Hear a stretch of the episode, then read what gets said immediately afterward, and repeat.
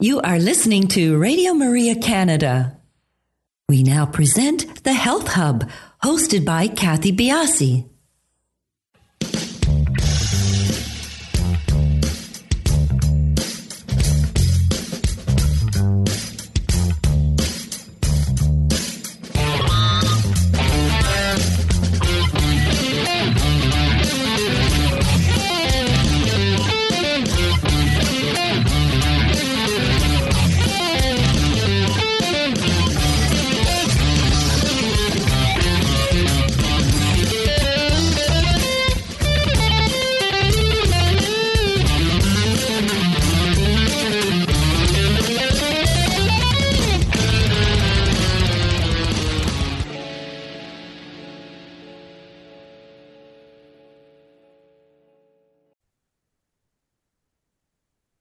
Welcome to the Health Hub on Radio Maria Canada, exploring cutting-edge health and wellness information and therapies, helping you to take your health to the next level.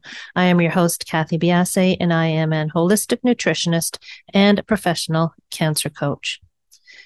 Healthcare is evolving, moving from a system only designed to react to illness to one that considers and embraces prevention, a system that builds health rather than simply treating sickness. Our guest today is Dr. Meghan Walker, and she is the author of Impact Medicine, which is a six-step roadmap for clinical entrepreneurs aiming at building health globally that benefits both the practitioner and the patient. Dr. Meghan Walker is a naturopathic doctor and anthropologist, which we will go into. Focusing on health and business optimization for clinician entrepreneurs and game changers. As an entrepreneur, Meghan started and sold her first business while at university and is a co-founder and past CEO of the digital health media startup Bright Almond. Meghan co-founded and sold her first clinic, the Integrative Health Institute, after graduation from the Canadian College of Naturopathic Medicine, and went on to found and sell her second micropractice, Entrepology Performance Labs. She is currently the host of the podcast Impact with Meghan Walker, co-founder of Health Hives, and CEO and chief cheerleader at Clinician Business Labs, a platform to assist clinicians to scale and amplify their businesses. Meghan is an award-winning speaker, having spoken on international stages through multiple media outlets on topics related to women's performance medicine, brain health, and entrepreneurship. Meghan is the host and producer of the annual entrepreneur conference, Impact LIVEs, and most importantly, the bedtime story reader to her three girls.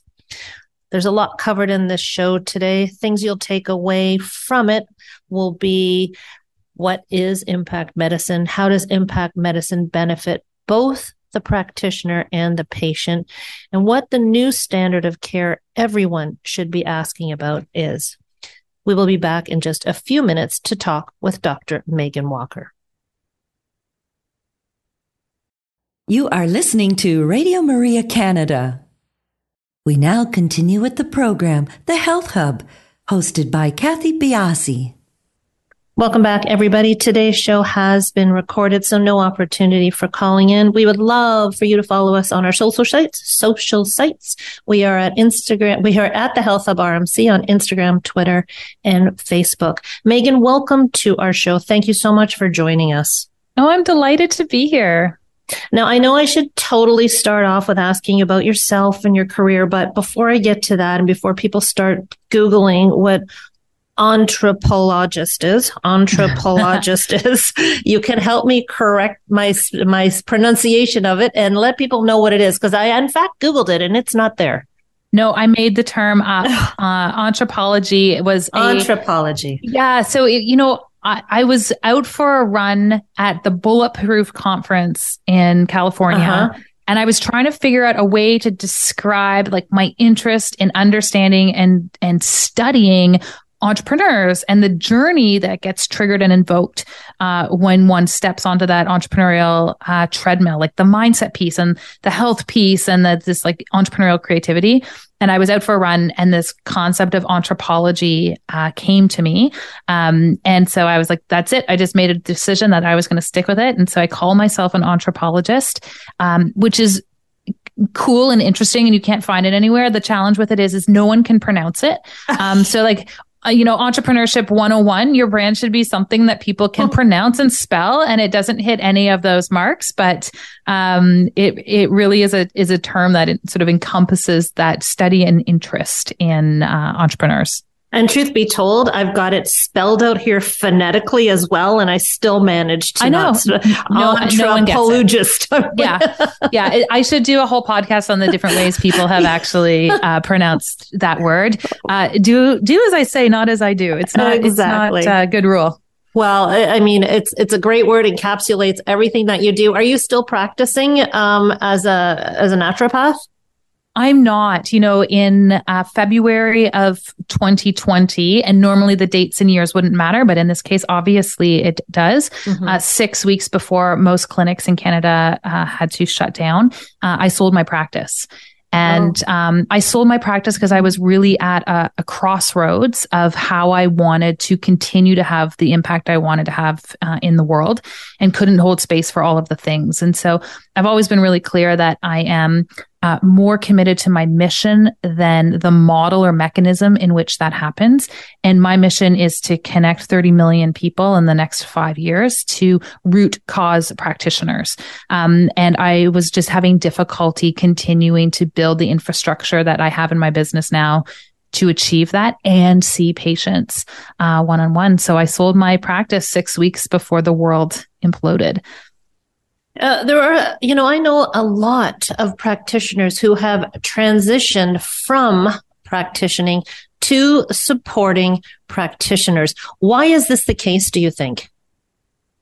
I think once you learn some of those tools, I can speak for myself in this, is that, as I was experiencing success in my practice. And I've always been an entrepreneur. I was an entrepreneur before I started practice. I've been really interested always in business and creating things to solve problems in my own life and others.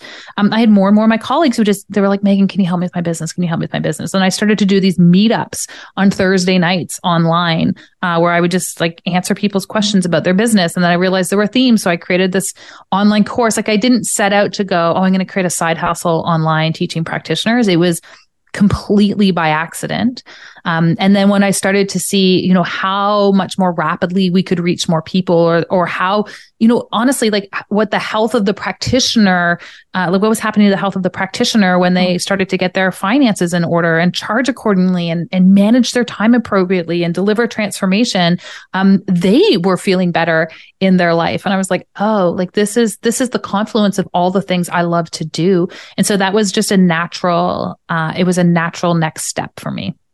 So are you only speaking about integrative health, or do you also work to support the medical community of practitioners? Yeah. So our audience is really, I'm going to just say, is in the English speaking world. So we have a very strong foothold in Canada, the US, and then also Australia and the UK. And certainly outside of the Canadian healthcare system, we have more physicians in our purview and in our programming. But we have a growing number of Canadian physicians who are highly specialized, burnt out, and really come to us because they are curious about how they can work within their regulations, but reach people in more innovative ways, which is sort of our sweet spot. So we're having a growing number of physicians even here in Canada, which is actually it's really exciting. It's really fun work. Well, we're hearing about burnt out physicians, burnt out practitioners more and more. I've done a whole show devoted to the burnout in the medical space. Why is this happening, and why is it essential in your, from your vantage, that we need to make a solid shift? Yeah, I think the cause of the burnout is different depending on the system in which someone operates. So I will certainly say cash-based allied health practices, and I'll use Canada as an example, I mean, there's burnout there happening because the business model itself is actually quite a challenging business model. People don't have diversified income streams, or they're super busy and don't have the infrastructure the traditional system has to support them. Or they're not busy enough. And so they've been in school for 10 years and have, you know, student loans and all of these pieces, and they can't necessarily afford the help to enable them to start to scale. So there's some real challenges with the model on the allied health side. And then when we look at the traditional side, and there's certainly overlap at a granular level, but if we start to look at the traditional side, you know, in addition to practicing medicine, we're asking so much, or nursing, or I'm just using, broad strokes here. In addition to asking people to practice how they've been trained, we're asking them to take on huge amounts of admin tasks. We're living in a much more litigious environment. So the note taking and the charting and the detail that is required after every patient interaction is onerous. And the physicians themselves are not charged a lot for the time they have to spend with patients, because there is such a lack of innovation around how we deliver information to patients.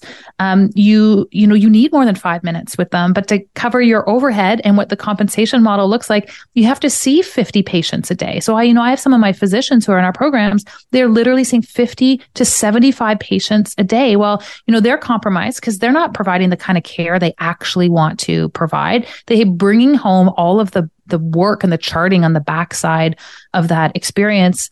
And there's only more and more being demanded of them every day. They're just not compensated for the amount of themselves that they are being asked to give to that job, notwithstanding COVID or any of those other pieces that were just stress on top of that precariously placed, card tower. We're just asking so much of those individuals in a very poorly resourced system. Do you think COVID was the grand pin in the balloon? Well, I think what COVID did, and I've written a fair bit about this during the pandemic, and speaking frankly, our society wasn't healthy to start with. Mm-hmm. If we look at our healthcare as a, I'm going to just talk Canadians here for a second, but we could apply this to really almost every developed country in the world. If we look at how we manage our healthcare system, we kind of manage it like a credit card.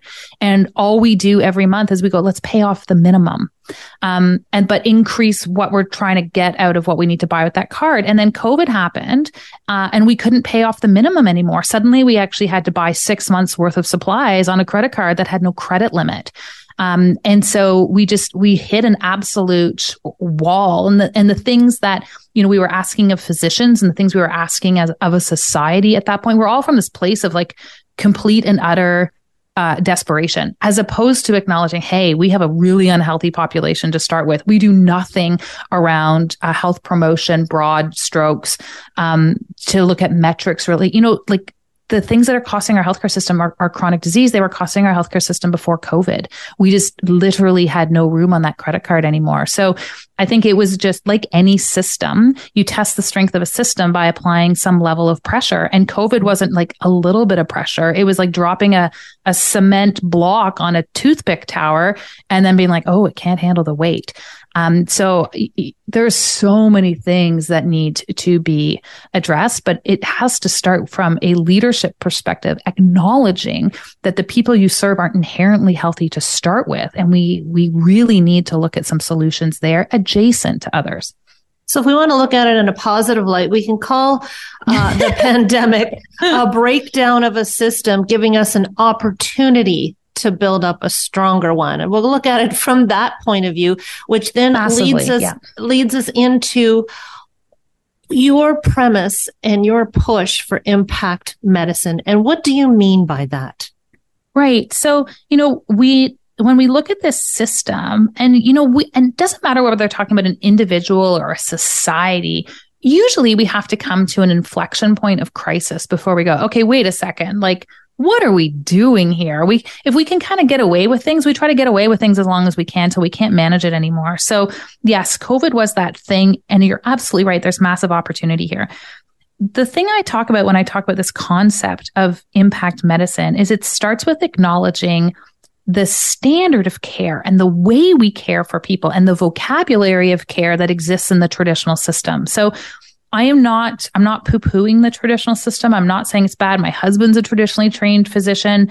But I think we have to recognize the limitations of that system that's under pressure. And so what I usually describe as the standard the traditional system is trying to get people to is the standard of fine. And when I say the standard of fine, I'll give you a little bit more context, because this is where everyone's like, oh, totally. You're not feeling great. You go to your physician, they run blood work for you, and you go back and you talk to them about it, and they go, well, you know what? I'm not really sure why you're tired. You're probably just stressed because I looked at your blood work. You're fine. We have a patient who finishes, who goes on a biologic for their autoimmune disease, and their symptoms go away, but the cause of it has not been addressed at all. And they go back to their doctor and they go, well, what can I be doing so it doesn't come back? And they'll say, oh, well, you don't have symptoms. You're fine. Or we finish with a round of chemotherapy for a patient, and they are now declared cancer-free and they're ready to go. And they ask the physician, well, what do I do now to like decrease the incidence of it coming back? And they go, don't worry, you're fine. So we use this word fine as sort of the standard. And what happens is we are literally dumping millions of people who are curious around what happens beyond fine, and we don't have resources for them. And what happens beyond fine, that's where we actually build health. That's where we pay down the debt on the credit card. That's where we hand people tools to add to their own longevity, to decrease their own inflammation, manage their own blood sugar. Like, this is where people get to take ownership of their health, and we have zero infrastructure there. So I call this the line of fine, and the type of care that happens on the other side of fine, I call that impact medicine. And impact medicine is just a system of care that we have designed for, I'd say, allied health practitioners predominantly, because the traditional physicians usually don't have time in their schedule to deliver it. But it's a system of care to help educate people and deliver strategy to move people even closer to health, to elevate that standard of health. And one of the contentions in my book, which is called Impact Medicine, is that the system that manages illness is poorly equipped to build health. And so what I've really designed here and laid out as a roadmap for practitioners here is a system to build health for your patients and ultimately build a system for a sustainable business. And why does this need to be practitioner-led? It doesn't entirely need to be practitioner-led. So I think at the end of the day, when it comes to health, we have patients in and of themselves have been trained to look to a professional to convey health to them. One of the challenges, I always observed this in practice, was like just how hard it is to break people out of this mindset that they actually could have complete ownership of their health, that they are their own doctor.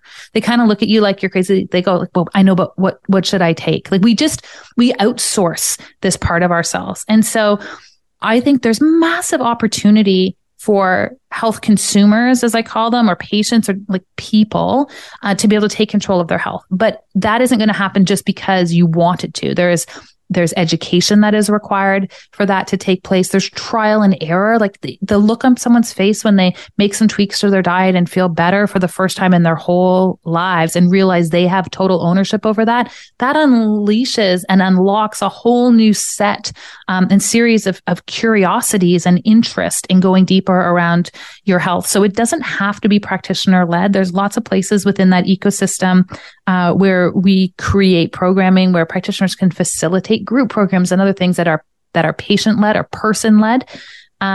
But I do think that there needs to be some leadership around that. There needs to be some context and some guidance so that people kind of know where to go. People don't know what they don't know. And most of us haven't been trained to be our own doctors. It's going to take a little bit of work. Well, to me, the elephant in this room is the fact that to get to that level of care, it's going to cost you. And in Canada, we are still not used to, I mean, I'm a practitioner, and one of the, and I don't know, I'm sure that you see this with other practitioners, what to charge, feeling guilty charging. I mean, people just aren't prepared at this point, from my vantage, to go all in and pay for what they need to manage their health. Is that something that we need to really address? Yeah, I would say this is by and large not a uniquely Canadian issue, but we see it in Canada across every socioeconomic group because of how we have been conditioned to interact with healthcare. So yes, we definitely need to acknowledge that that elephant in the room. I had a patient once who came to me and he very kindly but emphatically said, you know, I appreciate this plan that you've laid out for me. But he said, it will be cheaper for me to have my bypass surgery. Thank you. Mm-hmm. And so, you know, carry on and enjoy that route. He had the means to be able to pay for what it is we were outlining, but he literally was the byproduct of, he had been trained that I will take the free healthcare and nothing more. And so part of it, I think, actually stems from, we need to call out and start to have a discussion around what this line of fine is and the standard that people are being left at. I also contend that we reach more people not by systemically lowering our prices, but by innovating our model of care. Mm-hmm. So right back to this idea that you threw down before, like, does it actually have to be practitioner led? It does not at all. I mean, you can create an online program and sell it for $29. That's a price that is going to be accessible to most people. But most, you know, one of the things that we need to acknowledge and empower people around is, you know, you can either invest your time or you can invest your money. And if you want to save a little bit more time, you're going to have to invest a little bit more money. As a society, we have to also then come to grips with and start to have a look at this idea of, like, what is the standard of health that we want our system overall to be delivering? What do we want to be responsible for as taxpayers? What's the taxpayer standard? And if we want to start to define what's possible beyond that, some of the models in which people are going to be able to access and reach it. I'm really aware that what I don't want is for better health to be only available to people mm-hmm. who fall into a particular socioeconomic group. But I think through innovation and starting to teach people different models, I used to run a group program in Regent Park for new Canadians on how, with, you know, ethnic diets, they could be, you know, experiencing a hypoallergenic diet. How do we mitigate inflammation through food? We ran this as a free program, and it was full of people. It was amazing. So we would have discussions around diabetes. We'd have discussions around autoimmune conditions, and we'd be modifying it for all of these, like, different diets. It was so challenging for me because there's foods I didn't even know of, but there's lots of room to bring health to people. And I do believe that there's a systematic way of being able to do that. But you're right. It's a big challenge. We can't solve all of the problems all at once. Going beyond the economics of healthcare, the true essence of, to me, you know, following you and understanding what you're saying. If we equip people with the proper knowledge and questions, I think we can move healthcare towards a model that you like. I mean, it might be only a couple of steps, but I think if people start to ask questions that they need answered, then there's going to have to be an adjustment at some phase. I went through chemotherapy and radiation 12 years ago.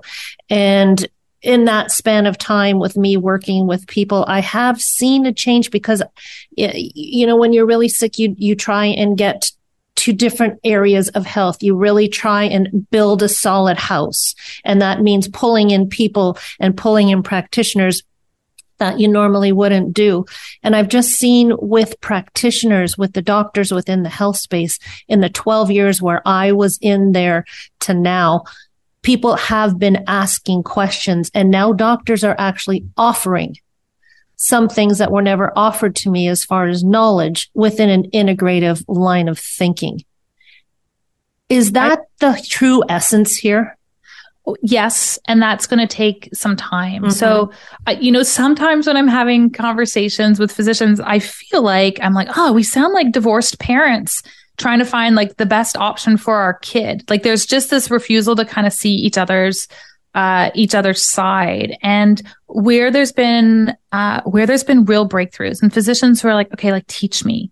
Mm-hmm. Like their jaw just hits the floor at once. I'll talk about naturopathic medicine because that's my background for a moment, but like they're literally like, this is unbelievable. I had no idea this was possible because they, you know, they had been receiving a message and they had been receiving, a narrative, and they are too limiting. They are limited in the tools they have access to. Mm-hmm. I've got pharmaceuticals and no time.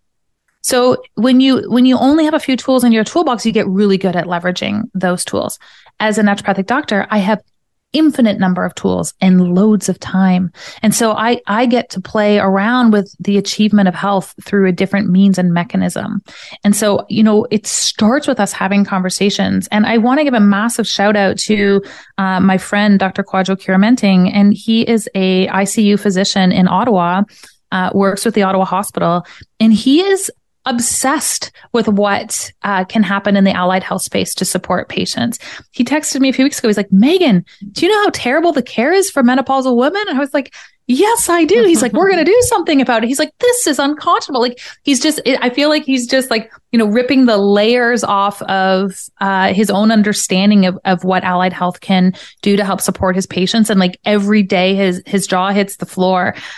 He's like, we're changing the diet of our ICU patients with diabetes, and we're stabilizing their blood sugar without medication. He's like, I didn't even think this was possible. So, you know, I think sometimes we just have to see it to believe it. And if, you know, the allied health space thinks all doctors are bad, and if all doctors think the allied health space is just like throwing around crystals and woo, then we are never going to find common ground.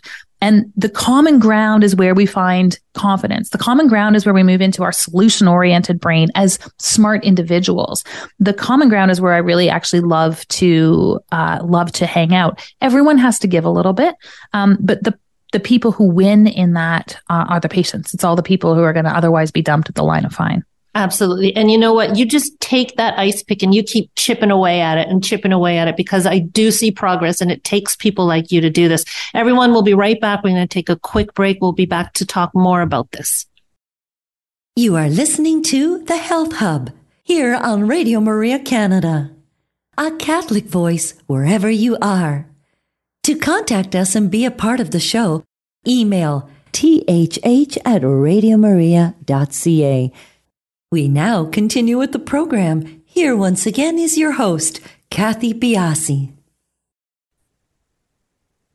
Welcome back. We are here with Dr. Meghan Walker, author of Impact Medicine.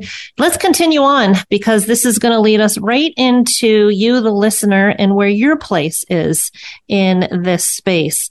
Now, if we had doctors who were willing to see the light, like your Ottawa ICU doctor, and then, you know, we all have our lane, right? I'm a nutritionist. I'm not going to meander into a different area that is my line.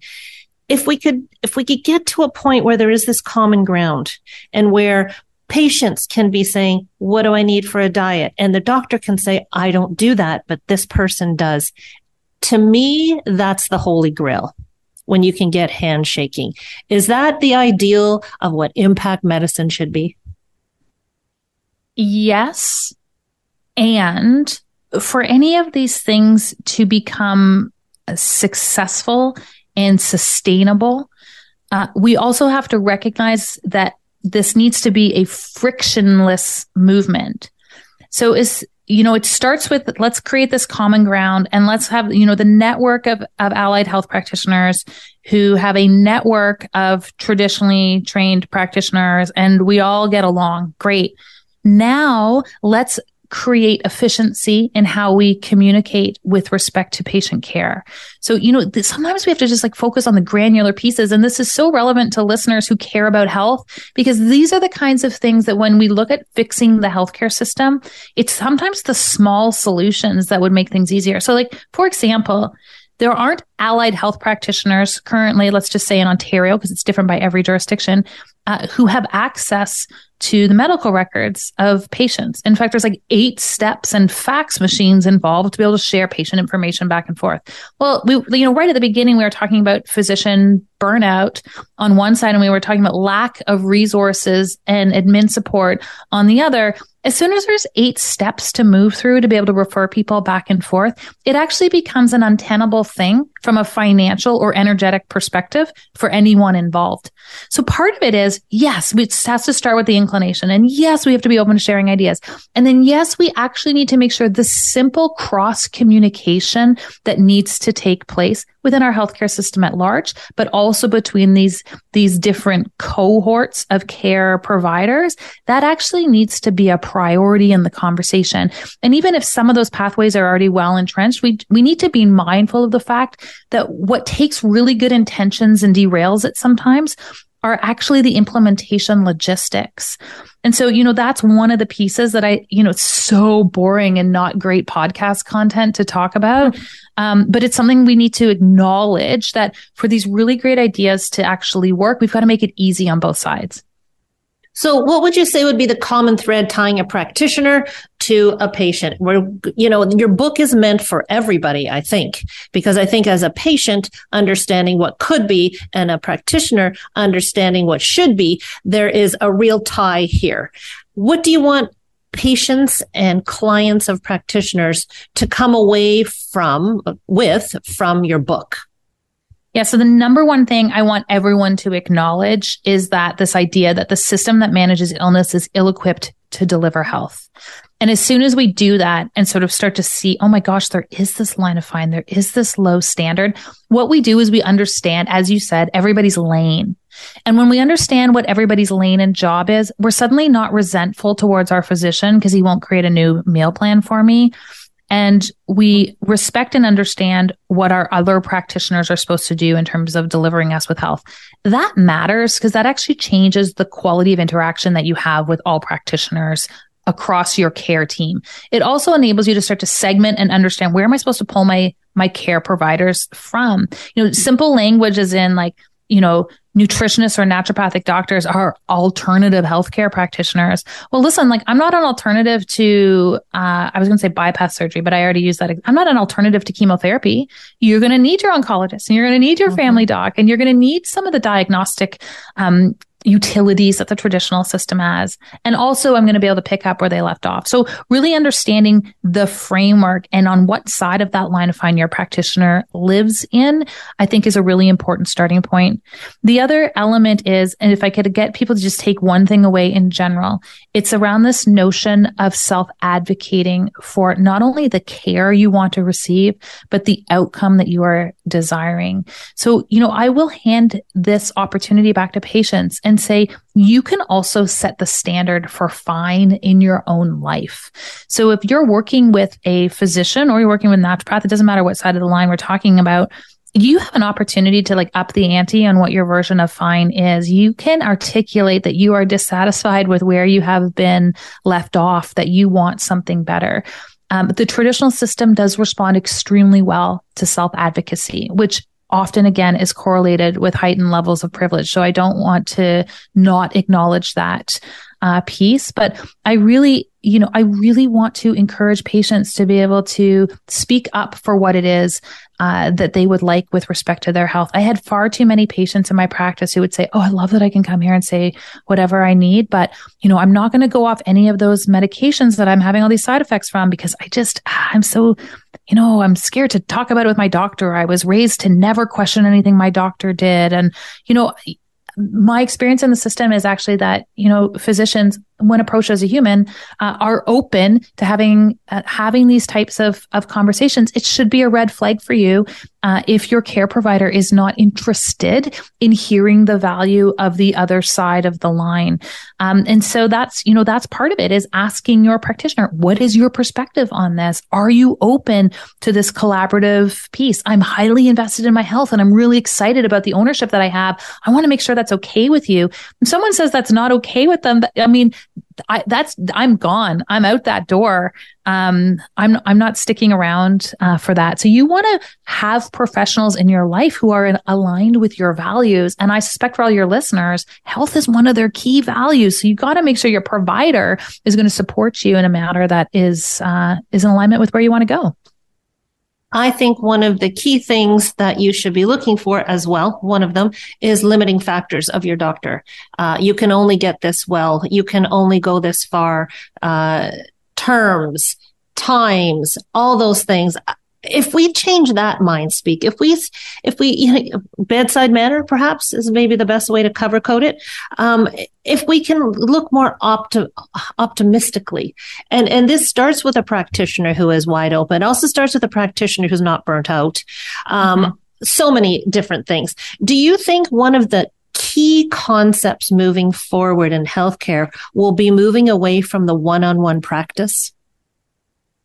I think we have to acknowledge that one-on-one practice is the most time and financially inefficient way of delivering care. Mm-hmm.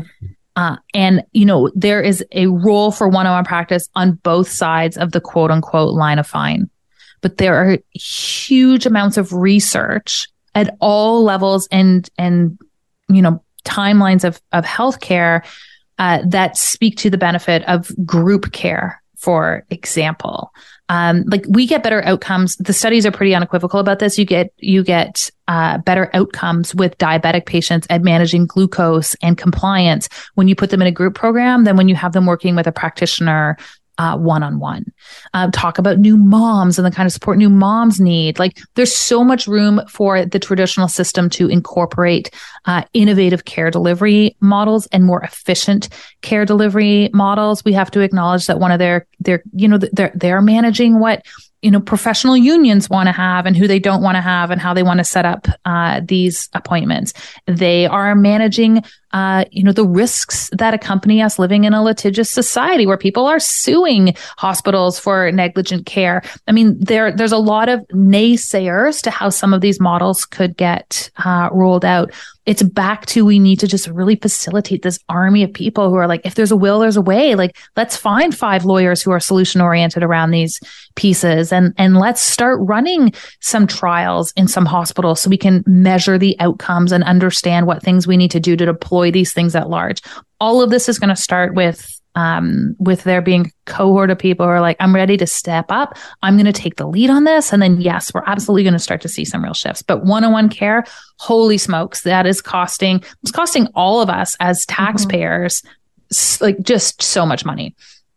And when your practitioner is burnt out and your practitioner is frustrated, it's going to permeate into quality of care. They're just, you know, they're humans. There's just no question about that. But I find that a lot of people are hesitant towards group medicine, group practice. But, you know, this is not just coming to a room and having 40 people sit in a room and being educated on a particular topic. There are also, I mean, they're everywhere now. There are streams of online group sessions that are completely online. You don't have to be seen. You can buy a program. Do you consider this also one of the key movers going forward is creation, content, and delivery-based medicine? Yeah, I talk about really 4 stages of patient movement in my impact medicine system. And one of the first places, as individuals are looking to really take ownership of their own health, the first place they're going to look is, how do I do this on my own, right? We have, again... One, we've not really been taught how to be in community and be vulnerable at the same time. It's this like Western world thing. There's just like, we have this, you know, we posture in a community. We are not vulnerable in community. We literally just don't know how to do it. Mm-hmm. And so asking people to come be in a group program where we're going to talk about like what you ate and didn't eat and your bowel movements and like your skin stuff. I don't know. We're throwing all the things together. People are like, you couldn't pay me to go and do that.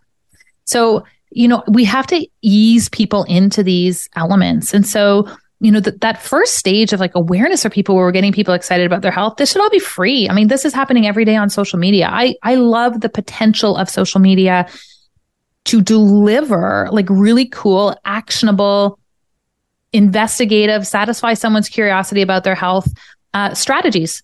It's not going to change their entire life, but it's going to get people going. And so once we move from that, and I call this the aspirational phase, we move into something I call the empowerment or the DIY phase. And this is where people are just a little bit more curious, but definitely not ready to sit in a group program. And in many cases, you know, for the kind of work that I used to do and that you do, Kathy, like when we ask them, we think it's this huge value proposition that you get to spend an hour and a half with us and talk about every facet of your health. I think we need to recognize that for huge numbers of patients, the thought of sitting across from someone one-on-one and talking about what you eat or your childhood trauma or your bowel movements is like a fate worse than death. They're going to avoid that at all costs. So alternatives to that are definitely like read a book or do an online program. You can try things out in the privacy of your own home. You can see what happens when you take gluten out. You don't have to worry about someone asking you how it went. You don't have to feel judged by it. You can just sort of tinker. So the online course world and the ability to leverage online information and deliver it in creative ways, I think this is going to be amazing and is amazing for people who are starting out on that journey. But once we've gotten to a certain threshold where we've hit a wall, this is where in that impact medicine system, there's some different places that people can go. Some people at this point have gone, listen, I've tried all these programs, I've read all these books, I'm still stuck. I'm, you know, that eczema is just not going away. Well, this is a really great time to book a one-on-one appointment.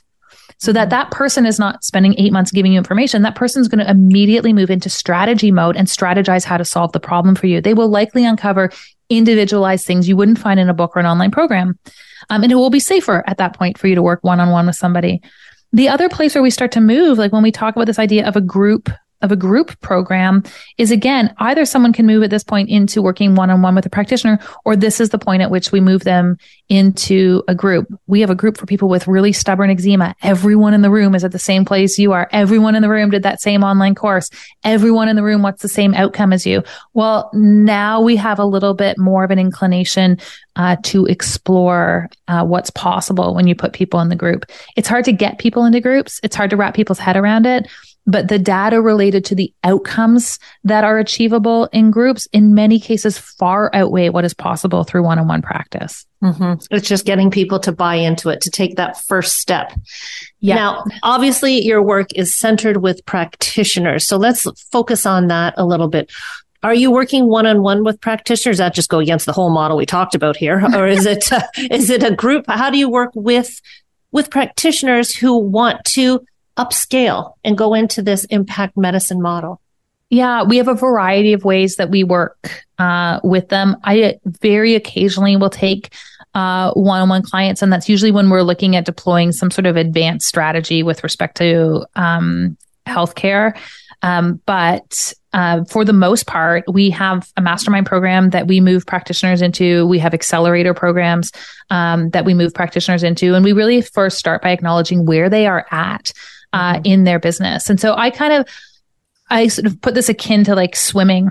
And when you first start out, it's like you kind of jump off the boat. You're so excited. You like land in the ocean. You're like, this is going to be amazing. And then you realize you're like, oh shoot, I don't even have a ladder to get back in the boat. And so it's sort of the sink or swim phase. You are learning everything about business in an accelerated manner. No one told you really you had to be a business person in addition to being a practitioner. And this is where some of the foundational pieces need to be put in place. And then I say to most people, you know, once we've thrown you that lifeline, you've got your life jacket on, you're like, okay, like I'm not going to drown in this ocean. The next thing we need to do is we actually need to teach you how to swim. So bobbing around in the ocean isn't actually going to move you in any direction. Now we need to get you to swim, and let's have you swim towards somewhere safe. So one of the things that's really high risk, and I think it's important for, you know, health consumers to understand this when they're like, why is it so expensive to see a naturopath or a nutritionist? It's because it's actually really high risk to see people one-on-one. It's high risk financially. So people will come, they won't necessarily come back. You spend time creating protocols and treatment plans for them. And, you know, you might never see them again. You have spent countless years in school to earn your credentials. So there's a lot of financial risk that you carry in that traditional model. So part of my goal when I work with practitioners is how do we mitigate risk as quickly as possible? You'll be a better practitioner when you're not scared all of the time. But again, it's back to this idea of innovating your offering. It's having more offerings.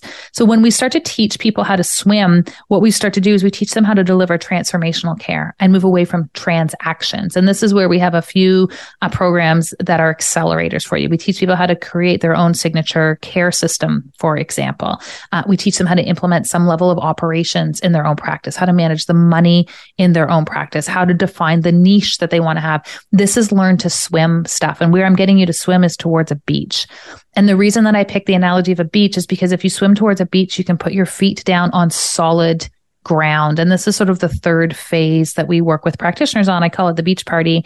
But this is where we go, okay, listen, we helped you define your niche. We help you create this transformational care system. Now, one of the things I want you to do is I want to point out to you that there's probably 8 to 10 revenue streams that we could start to deploy for you now that you have that focused population you're working on and that signature approach to care, that transformational approach to care that we can look at starting to deploy. And that's where our masterminds start to come into play. So my goal for practitioners, and this might not be what you want as a practitioner, but My goal for practitioners is we get them to a place where we are lessening their risk. We're innovating their offer so that they're able to reach more people, and we're expanding what's possible for them in terms of their income. And I think it really behooves a patient or a client to understand this process too. I don't think there needs to be anything shrouded in secrecy. I think that the more open we are about this, the process the practitioner has, the more the patient will appreciate what is being sent their way and have an understanding of why there might be a cost involved for additional help. What you're doing, I think, is groundbreaking. I think that it's going to be so apparent, your impact, when we look back in another few years on what you're doing, because I think it's a key piece to health. In my own specialty, there's no getting away from nutrition, from the emotional space of cancer. You need all these pieces, and there's no reason that these pieces should not be involved in other areas of health. I want to thank you so much for joining us today. It's been an absolute pleasure having you on the show. Oh, thank you so much. It's been great fun. Everybody, we will talk to you next week on The Health Hub.